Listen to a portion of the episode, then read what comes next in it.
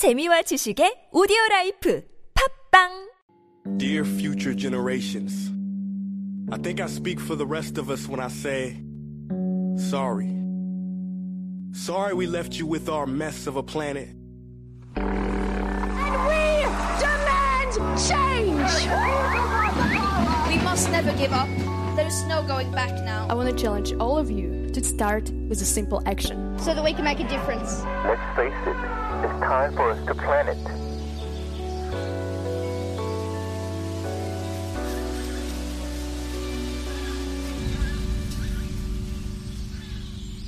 Planet Forward.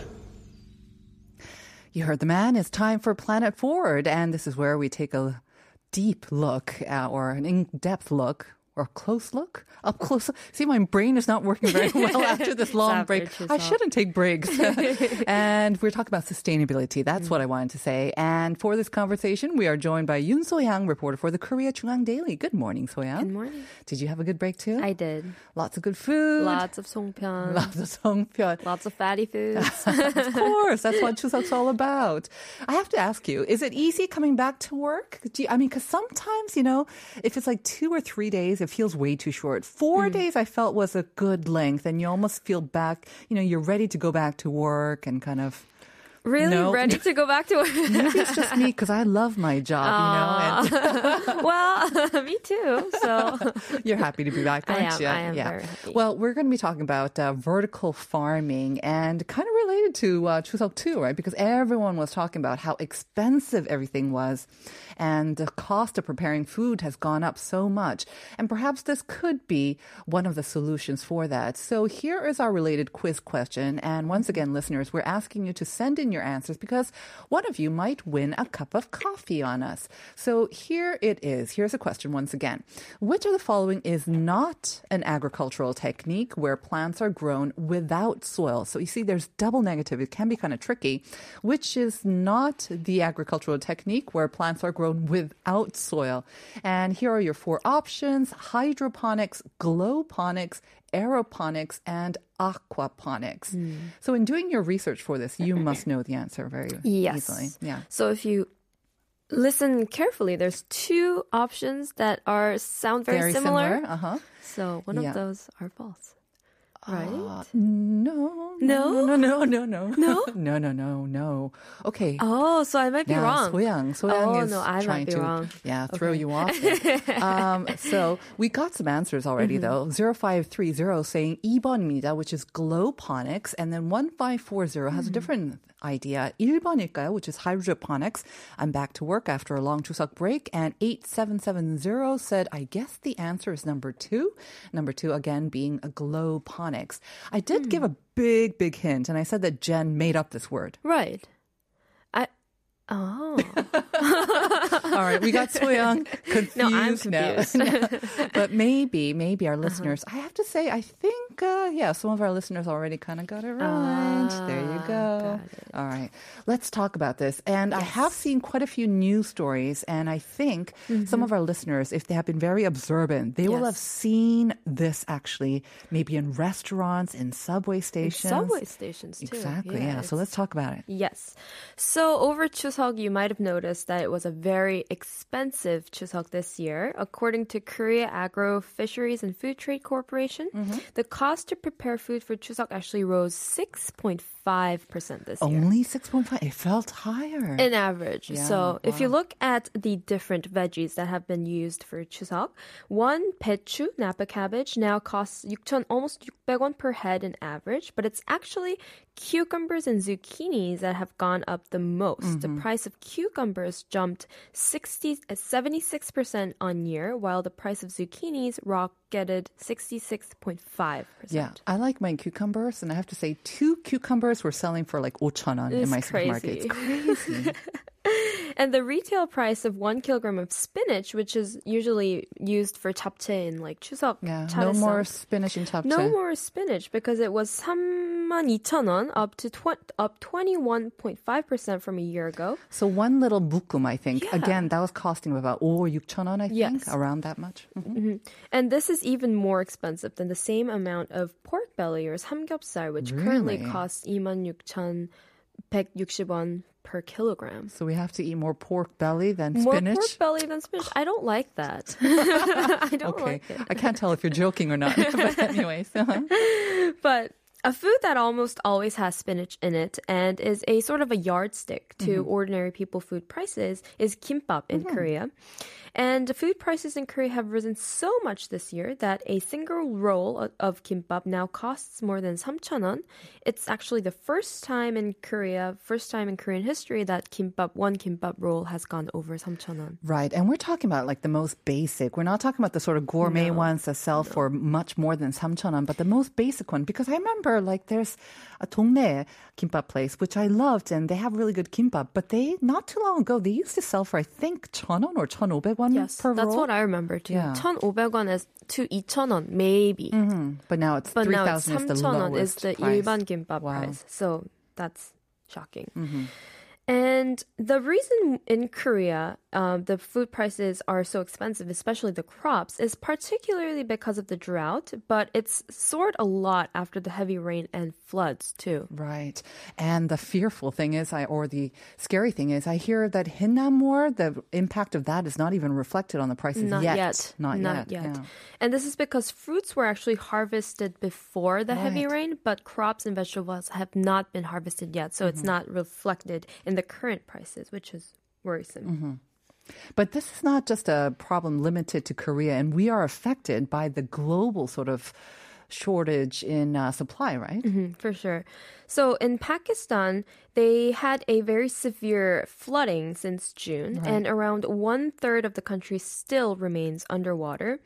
And the water's not only destroyed roads and communications infrastructure, but miles of cotton, sugarcane crops, banana orchards, and vegetable fields, and they're mm-hmm. all submerged in floodwaters. Mm. So, 65% of Pakistan's main food crops, including 70% of its rice, have already been swept away during the floods. 3 million livestock have died, and Pakistan's minister says that 45% of the agricultural land is now destroyed. So, this is a huge problem because wheat is actually Pakistan's um, top food crop, and the annual planting season begins soon.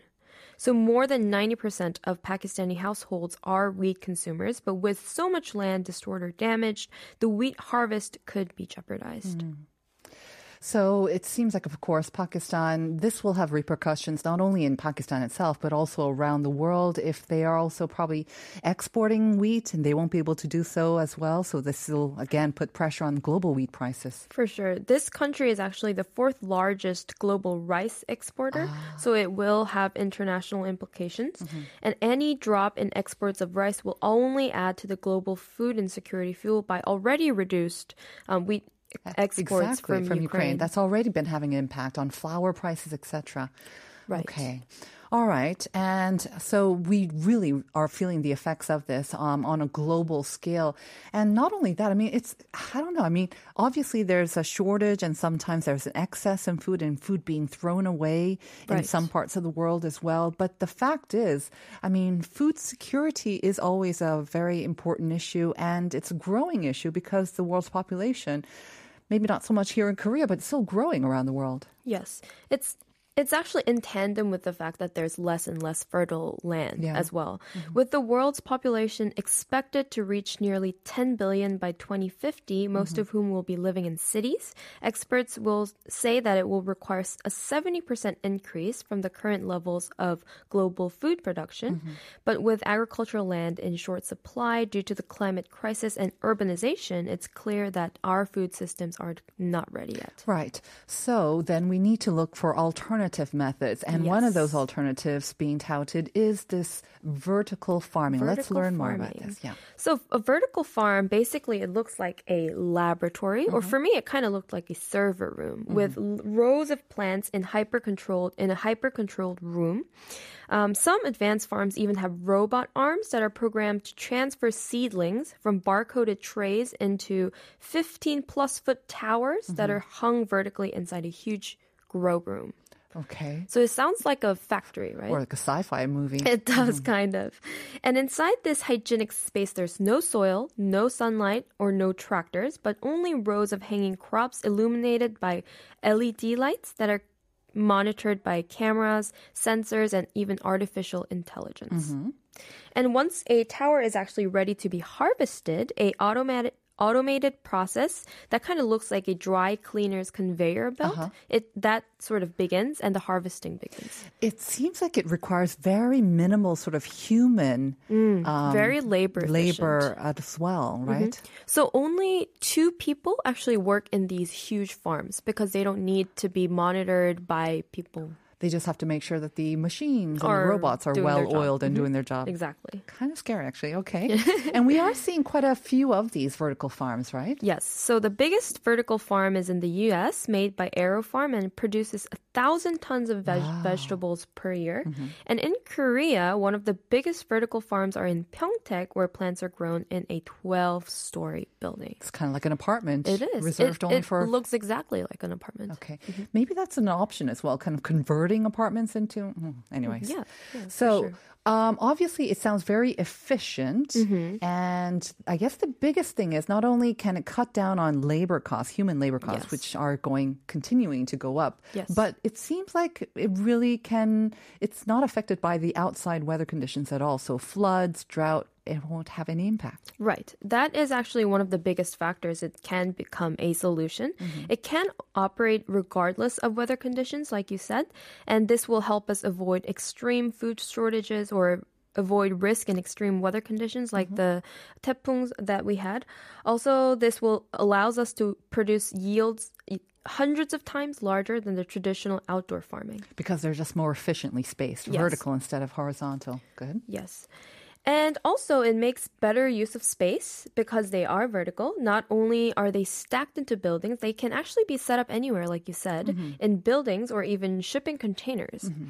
And in, underground. Right, underground. Mm-hmm. I was just about to get to that. Right. In Korea, there are metro farms that are vertical farms that go underground in subway stations. Currently in Seoul, there's five in Sangdo, Dapsimni, Euljiro Samga, Cheonwang, and Chungjeongno. Mm-hmm. And you can I've seen these even before I knew that they were metro farms Right. before. Have you ever seen these? No, I only saw about it, um, heard about it in the news. Can you actually go and then buy your produce there as well? Or, or are they just farming it there and then they sell it to the supermarkets? The one in Sangdo actually has a salad store right next to Oh, it. cool. Mm-hmm. So they use their produce to sell salads. Okay. Um, because I see a lot of oh, my neighborhood subways. Um, it also has some empty space. Um, Yeah. Maybe they can grow a farm there as well. Exactly. So initially, the Korea Expressway Corporation and a smart farm company they found idle space in Sangdo Station where people actually don't pass by, and they had this idea to build the vertical farm there. And now they grow seven kinds of vegetables, including lettuce, producing 50 to 70 kilos of veggies a day. That amounts to one ton a month, and it's enough to feed 5,000 people. It's really interesting, but you know, when we think of farming, we think of, you know, the basic requirements that plants need to grow. You need sunlight, you need water, Water. you need nutrients from the soil, as well. So how are they able to grow all these plants without any of that, it seems? So exactly. So they actually use sponges instead of soil, and the sponge absorbs nutrients and mm-hmm. provides nutrients for these plants. And they also have an artificial intelligence system that adjusts the temperature and humidity so that it is optimal for the plants to grow. And it's the whole thing is managed by just two people, very labor efficient. So it's super efficient, even in the nutrients. It's kind of like customized. So there's no like excess water No. that, um, because they say with traditional irrigation, it's not always the most efficient use of water. A lot of it is kind of wasted, I hear as well. Exactly. Okay.